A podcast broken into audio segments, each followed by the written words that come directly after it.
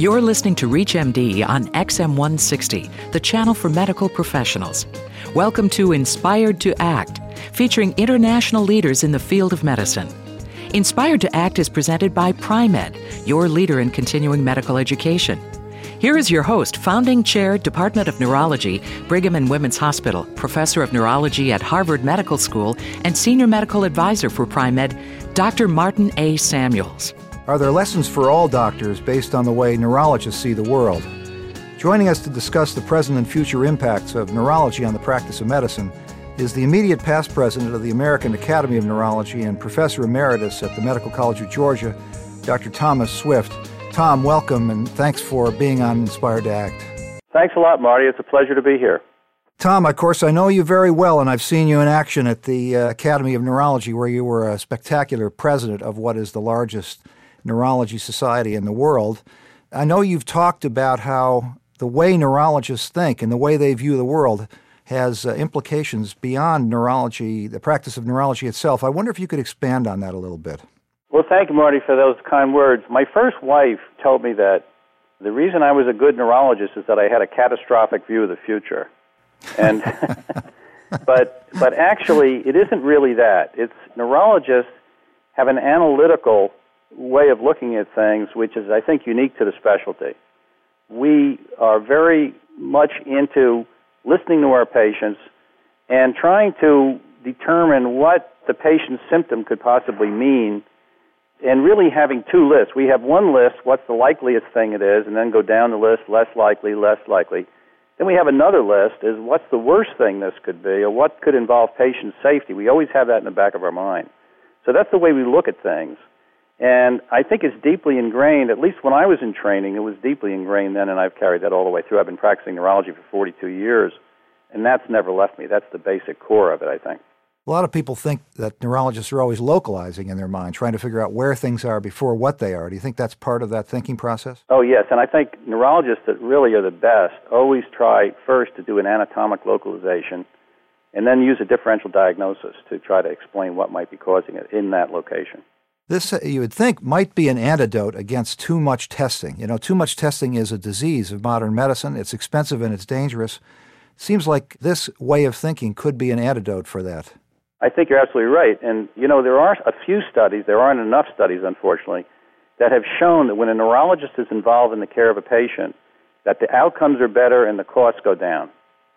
I wish we had more studies like that because I think in the upcoming administration, that's going to become very important this issue about a neurologist being involved, you know, we neurologists, we have a bad reputation among other doctors and medical students. There's the old saying, diagnose and adios, right, Tom, where people think neurologists make a good diagnosis, then they can't do anything. Do you think that's still the case? I don't think that's true anymore. It certainly might have been a lot more true when I was in training, but it's not that way now.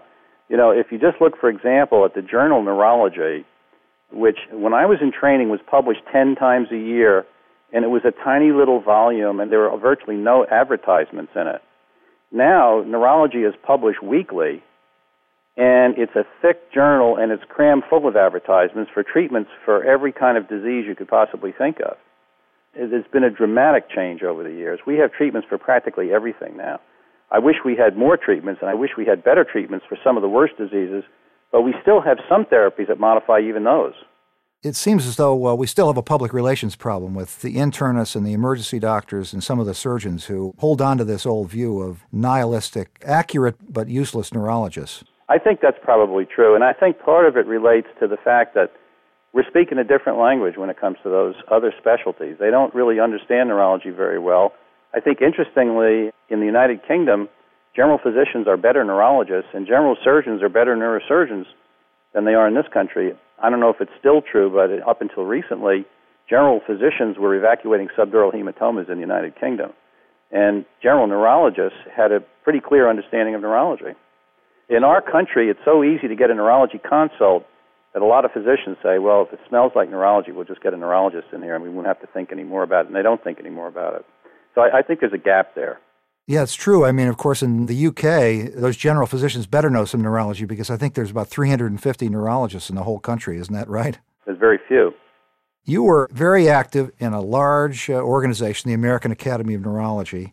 It has many brother and sister organizations. People who are listening to the show, of course, very few of them are neurologists, but there's many, many other types. And I wonder if you could tell us a little bit about what you think the societal function of these organizations are. A lot of people, I think, think of them as being self serving. They're mainly for the specialists themselves. Do you see it that way, or do you think it's for the patients as well?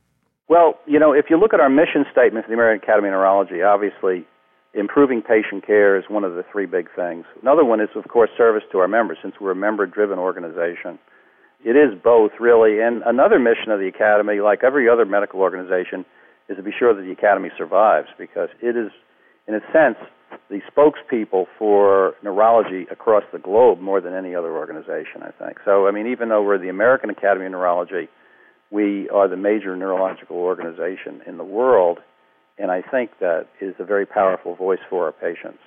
When I was president of the Academy, I spoke to the people from Medicare and, and many politicians on the Hill to let them know how the policies that they had were affecting the care of our patients, not always for the good, I might add. You know, as neurologists, we have a unique way of putting things because as the population is aging now, a lot of these neurological diseases are becoming more prominent because our people living are old enough to get them now and therefore there's going to be a lot more a greater need for neurologists for accurate diagnoses and hopefully for some of these terrible diseases treatment in the future.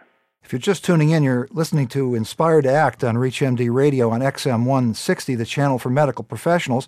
I'm your host, Dr. Martin Samuels, and joining me to discuss the present and future impacts of neurology and the practice of medicine is Dr. Thomas Swift.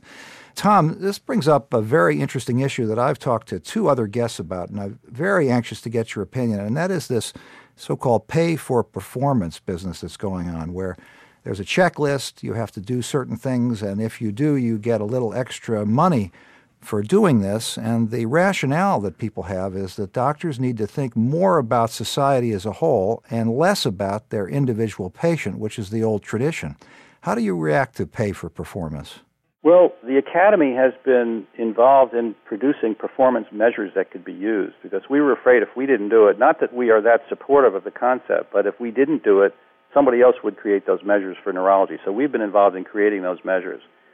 Let's assume that such a system could actually be done and actually put into practice and actually have some meaningful value. There might be some value in it. We at the Academy have published guidelines about the treatment of various diseases, and these are very, very heavily used.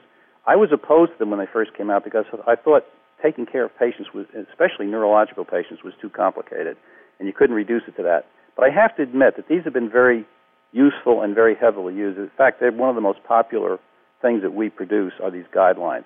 I'm a little bit concerned that too rigid adherence to these guidelines. After all, they aren't rules; they're just guidelines too rigid adherence to them by, let's say, insurance companies or the government or Medicare could result in adverse actions toward physicians. But let's say such a system could be put in place. And so what would happen is if you followed the guidelines, you get an additional payment from Medicare. And Medicare now pays more than 50% of all the medical care bills in the United States. So it's a very important thing. And I think the insurance companies would follow suit like they do with everything else with Medicare. Well, it's interesting your reaction to it, Tom. I'm actually surprised in a way that you have been won over in a way to this. I'm very concerned about these. There's no doubt that they're popular, that people uh, like the idea of having these crutches and saying, well, this is how I work up a neuropathy, and these are all the things that I do. But uh, in actual fact, I'm afraid it's deprofessionalizing neurology and deprofessionalizing medicine. Aren't you afraid it's going to just turn people into little computer automatons? I think theoretically I agree with you, but if you actually read the guidelines, there's enough latitude in them so you can apply them liberally to your patient's problem. I don't think there's so much of use to the expert neurologist. I was profiled by Blue Cross Blue Shield in my state, and they compare me to every other neurologist in the state. And they just use, for example, let's say that the number of consultations I order and the number of tests I order. Well, when I looked at the graph, I'm the best neurologist they've got. I order the fewest consultations and order the fewest tests.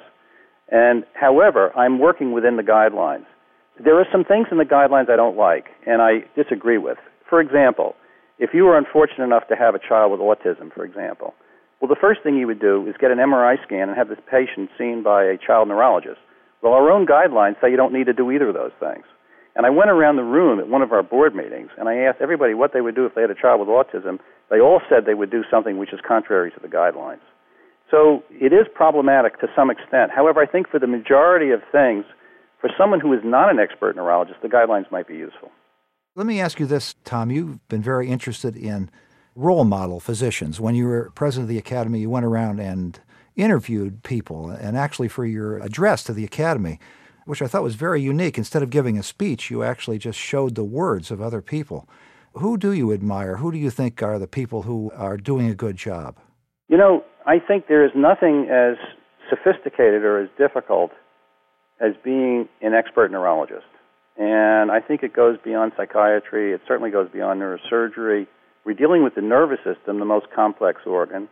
And so the people that I most admire in neurology, I have to be honest with you, are not the people working in the labs finding the new genes. But my hat's off to them because that's obviously the future. The people I most admire are the same people I admired when I was in training. The people that are expert clinicians that can understand patients' problems, that can communicate with patients, and that can communicate their ideas to trainees and to medical students and to families of patients that have diseases and explain it because just as Nancy Newman pointed out in the interview I did with her, is it's very empowering for somebody. And I think for a patient, it's very empowering. When a patient goes to a doctor, I think mostly what they're looking for is that is this person trying to understand my symptom? Is this doctor able to explain my symptom to me? What does this mean for me? It has so many implications. Where is the problem? What is the problem? What's going to happen to me? People are afraid when I go in, and it's a very, very comforting thing. I remember working with Jerry Posner when he first started the neuro-oncology service at Memorial Sloan Kettering in New York City. And I admire Jerry so much because he's one of the best neurologists that ever lived, in my opinion. And he's not only a terrific researcher, but he's a wonderful clinician at the bedside. He's extremely humane. He's very thorough. He knows lots of tricks on how to examine patients and take histories and things. That's the kind of thing I really admire. I think you're that way, Marty. I'm not trying to toot your horn here, but I feel the same way about you. I feel that you way. read that line perfectly. That line I that I that gave you to read there. I feel that way about Tom Sabin. There's a physician at our place, Fenwick Nichols, who's a stroke neurologist. He's so terrific. He's so wonderful. And to me, it's a very, very sophisticated, uh, requires a very high degree of intelligence. I wish it was rewarded better. The essence of what we do as neurologists, I wish that was rewarded better financially through the payment services that we receive. Tom, it's wonderful to talk to you. And actually, obviously, a lot of what you say, even though we're laughing about it, does apply across many, many of the specialties of medicine. People are going to be really inspired to hear your words. I wish we could talk longer, but unfortunately, we're out of time. I'd like to thank my guest, the past president of the American Academy of Neurology and professor emeritus at the Medical College of Georgia, Dr. Thomas Swift. Thanks so much for spending time with us this week on Inspired to Act. Thanks a lot, Marty. I really enjoyed myself. You've been listening to Inspired to Act on ReachMD on XM160, the channel for medical professionals, featuring international leaders in the field of medicine, hosted by Dr. Martin A. Samuels, and presented by Pri-Med, the leader in continuing medical education. At Pri-Med, we believe in you, the practicing healthcare professional, and we support your commitment to your patients. Our goal is to give you the tools to stay up to date with the latest developments in your field, whether you treat day to day patients and their average and not so average illnesses, or patients dealing with diverse chronic conditions. Pri-Med CME programs are designed for you. We know you each learn differently. That's why we offer education in a variety of formats. Live because you like to interact with peers and faculty. Online because it's convenient and available to fit your schedule and in print because of its portability. Regardless of the medium, Pri-Med delivers knowledge that touches patients. Pri-Med CME is developed through extensive collaboration with leading professional associations, academic institutions, hospitals, technology companies, and over 1,500 prominent faculty. With over 120 live meetings and 300 plus online CME activities, 350,000 healthcare professionals globally trust Pri-Med as their source to stay better informed and educated in today's always on world. We invite you to join us in person at an innovative, cutting edge meeting and clinical education program. If it's more convenient, visit Pri-Med online. For more information, visit www.pri-med.com. That's www.pri.med.com. Thank you for learning with Pri.med.